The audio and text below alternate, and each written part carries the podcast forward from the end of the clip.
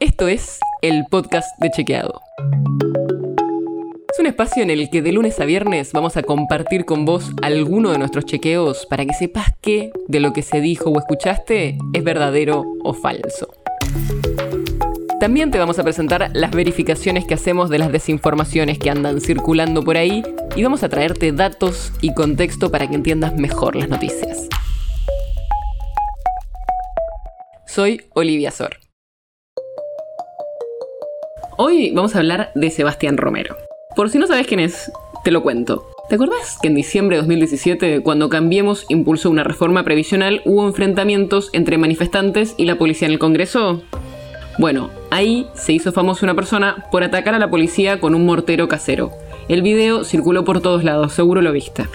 El tema es que Sebastián Romero estuvo prófugo más de dos años y finalmente fue detenido en mayo de 2020 en Uruguay. Ya en la Argentina fue procesado y en agosto de este año se le concedió el beneficio de la prisión domiciliaria.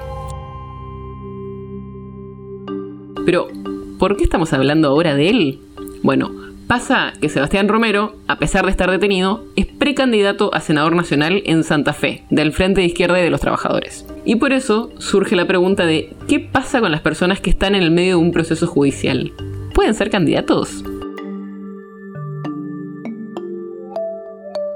Esto no es la primera vez que pasa. Hace pocos años, en 2019, pasó lo mismo con Julio Devido, el ministro de Planificación del kirchnerismo, que estuvo en su cargo entre 2003 y 2015 y estaba detenido en el penal de Marcos Paz, igual se presentó como precandidato a diputado nacional por el partido Dignidad Popular, que llevaba como precandidato a gobernador bonaerense al periodista Santiago Cuneo. La ley dice que una persona queda inhabilitada como candidata si se cumplen varios factores. Primero, que la persona tenga una condena. Segundo, que esa condena esté firme. Y tercero, que la persona esté privada de su libertad. O sea, no incluye a las personas excarcelables que tienen penas, por ejemplo, menores a tres años. Y que la condena esté en ejecución. O sea que una vez cumplida la condena, la persona recupera el derecho a ser candidato. Tanto en el caso de Debido como el de Sebastián Romero, sus candidaturas estaban dentro de la ley, porque Romero ni siquiera está condenado todavía y Debido tenía una condena pero no estaba firme. Lo mismo había pasado con el expresidente Carlos Menem en 2017, cuando fue candidato a senador nacional por La Rioja. Esa candidatura fue impugnada y la justicia finalmente la habilitó, la candidatura al expresidente. El episodio de hoy está basado en una nota de Reverso, el proyecto periodístico colaborativo que busca frenar la desinformación en estas elecciones de 2021. Si te interesa, podés seguirlo en redes sociales. Búscalo como Reverso AR.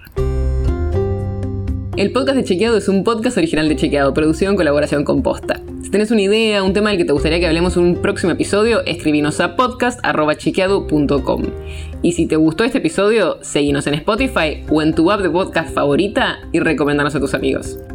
Si quieres más información sobre esto o sobre otros temas, entra a chequeado.com o sumate a nuestras redes. Soy Olivia Sor. Hasta mañana.